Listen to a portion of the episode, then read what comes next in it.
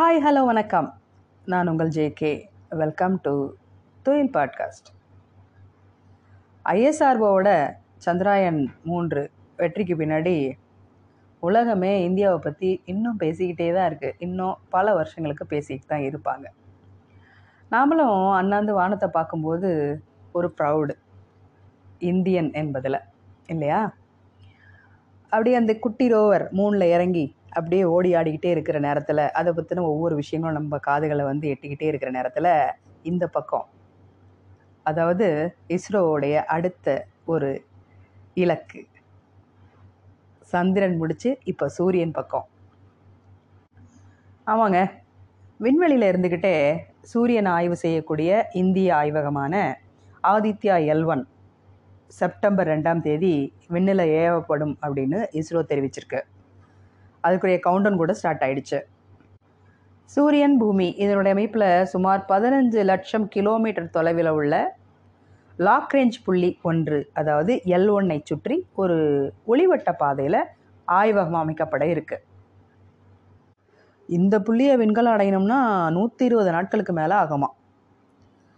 அது தடையின்றி தொடர்ந்து சூரியனை பார்க்கும் வகையில் அந்த ஆய்வகம் அமைக்கப்பட இருக்குது இஸ்ரோவுடைய இது பற்றிய செய்திக்குறிப்பில் எல்வன் புள்ளியை சுற்றி இருக்கிற ஒளிவட்ட பாதையில் இந்த ஆய்வகம் வைக்கப்படுறதுனால எந்த தடையும் இல்லாமல் சூரியனை தொடர்ந்து பார்க்கக்கூடிய முக்கிய நன்மை கிடைக்கும் அப்படின்னும் சூரியனுடைய செயல்பாடுகள் அப்புறம் விண்வெளி வானிலை ஆகியவை குறித்த தொடர்ந்து ஆய்வு மேற்கொள்ளப்படும். அப்புறம் சூரியனுடைய வெளிப்புற அடுக்குகளை கண்காணிக்க ஏழு பேலோடுகளை விண்கலம் சுமந்துக்கிட்டு போகுது அப்படின்னும் நான்கு பேலாடுகள் சூரியனை நேரடியாக பார்க்கும் விதமாகவும் மீதமுள்ள மூன்று பேலாடுகள் லாக்ரேஞ்ச் புள்ளி எல் ஒன்னில் உள்ள துகள்கள் மற்றும் புலங்கள் பற்றிய ஆய்வுகளை மேற்கொள்ளணும்னு குறிப்பிட்டிருக்காங்க.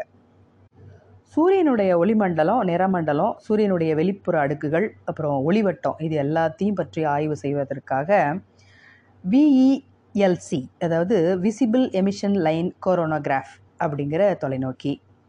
அப்புறம் எஸ்யூஐடி அதாவது solar ultra violet imaging telescope அப்படிங்கிற தொலைநோக்கியும் அப்புறம் A S W P E அதாவது Aditya solar wind particle experiment அப்படிங்கிற சூரிய காற்றினுடைய தன்மை ஆய்வு செய்யும் கருவியும் சூரிய சக்தியை ஆராயக்கூடிய பிஏபிஏ அதாவது plasma analyser package for Aditya அப்புறம் சூரியனுடைய எக்ஸ்ரே கதிர்கள் வெப்பம் இவற்றை கண்காணிக்கக்கூடிய சோலெக்ஸ் அதாவது solar low energy X ray spectrometer அப்புறம் சூரியனுடைய வெளிப்புற அடுக்குகளில் ஏற்படக்கூடிய டைனமிக் மாற்றங்கள் ஆராயக்கூடிய ஹெல் டென் எஸ் அதாவது high energy L one orbit X ray spectrometer அப்புறம் கிரகங்களுக்கு இடையேயான காந்தப்புலத்தன்மையை அளவிடக்கூடிய மெக்னோமீட்டர் அப்படிங்கிற ஏழு முக்கிய கருவிகள் அதில் இருக்குது இந்த ஆதித்ய அலுவனுடைய ஆய்வு திட்டங்களுடைய முழு பணிகளும் உள்நாட்டு முயற்சியில் தான் மேற்கொள்ளப்படுது.